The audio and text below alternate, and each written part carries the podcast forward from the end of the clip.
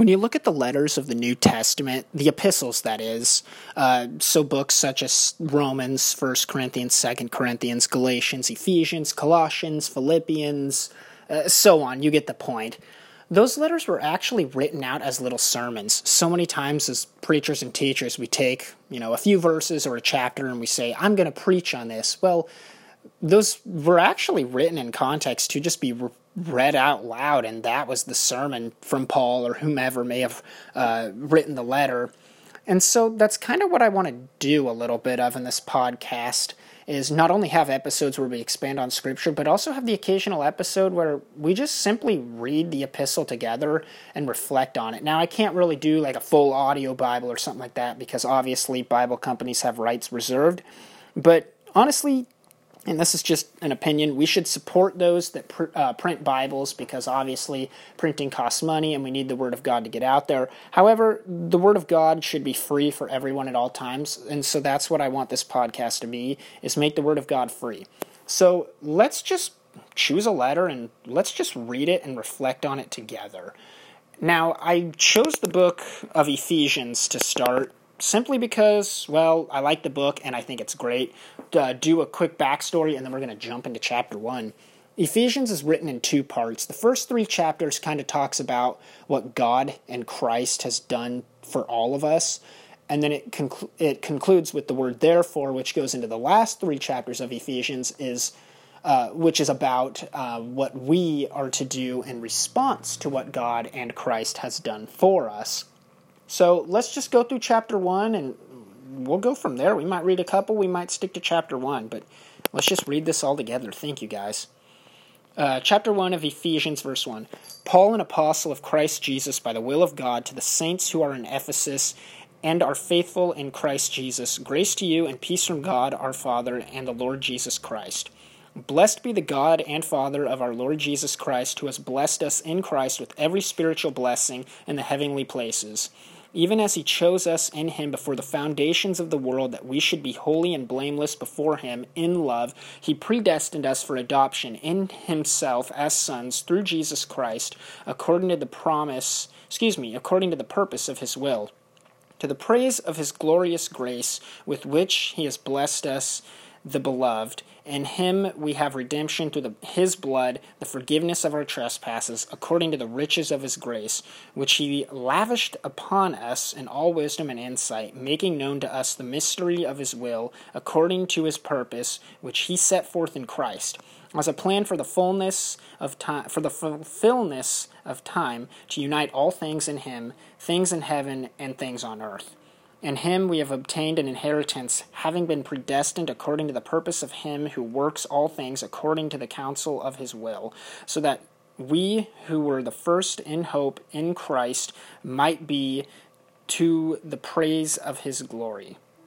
In him you also, when you heard the word of truth, the gospel of your salvation, and believed in him, were sealed with the promised Holy Spirit, who is the guarantee of our inheritance until we acquire possession of it, to the praise of his glory. For this reason, because I have heard of your faith in the Lord Jesus and your love toward all the saints, I do not cease to give thanks for you, remembering you in my prayers that the God of our Lord Jesus Christ, the Father of glory, may give you the spirit of wisdom and of revelation in the knowledge of him, having the eyes of our of your hearts enlightened that you may know what is the hope to which he has called you, what are the riches of his glorious inheritance in the saints, and what is the immeasurable greatness of his power toward us who believe, according to the working of his great might that he worked in Christ when he raised him from the dead and seated him at the right hand in the heavenly places, far above all rule and authority and power and dominion, and above every name that is named, not only in this age, but also in the one to come. And he put all things under his feet and gave him as head over all things to the church which is his body, the fullness of him who fills all in all. Chapter 2. And you were dead in the trespasses and sins in which you once walked, following the course of the world, following the prince of the power of the air, the spirit that is now at work in the sons of disobedience, among whom we all once lived in the passions of our flesh, carrying out the desires of our body in the mind, and were by nature children of wrath like the rest of mankind. But God, being rich in mercy, because of the great love with which He loved us, even when we were dead in our trespasses, made us alive together with Christ. By grace you have been saved, and raised us up with him and seated us with him in the heavenly places in Christ Jesus, so that in the coming ages he might show the immeasurable riches of his grace and kindness toward us in Christ Jesus.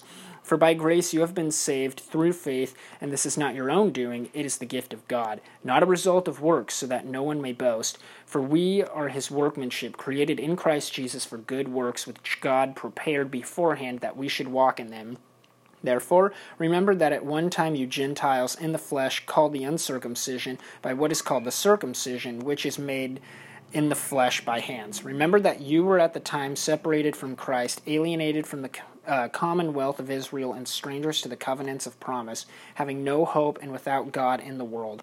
But now in Christ Jesus, you who once were far off have been brought near by the blood of Christ. For he himself is our peace, who has made us both one and has broken down in his flesh the dividing wall of hostility by abolishing the law of commandments expressed in ordinances, that he might create in himself one new man in place of the two, so making peace, and might reconcile us both to, uh, to God and one body through the cross, thereby killing the hostility. And he came and preached peace to you who were far off, and peace to those who were near. For through him we both have access in one spirit to the Father. So then you are no longer strangers and aliens, but you are fellow citizens with the saints and members of the household of God, built on the foundation of the apostles and prophets, Christ Jesus himself being the cornerstone, and whom the whole structure being joined together grows into the holy temple in the Lord. In him you also are being built together into a dwelling place for God by the Spirit. I'm going to conclude there. I think I'm going to just do two chapters at a time. Uh, I need to state where I'm reading from. I'm reading from the ESV, that is the English Standard Bible. They have all rights reserved. It's you know their book, uh, or their you know, I guess I should say copy or translation. But just wanted to cite my sources.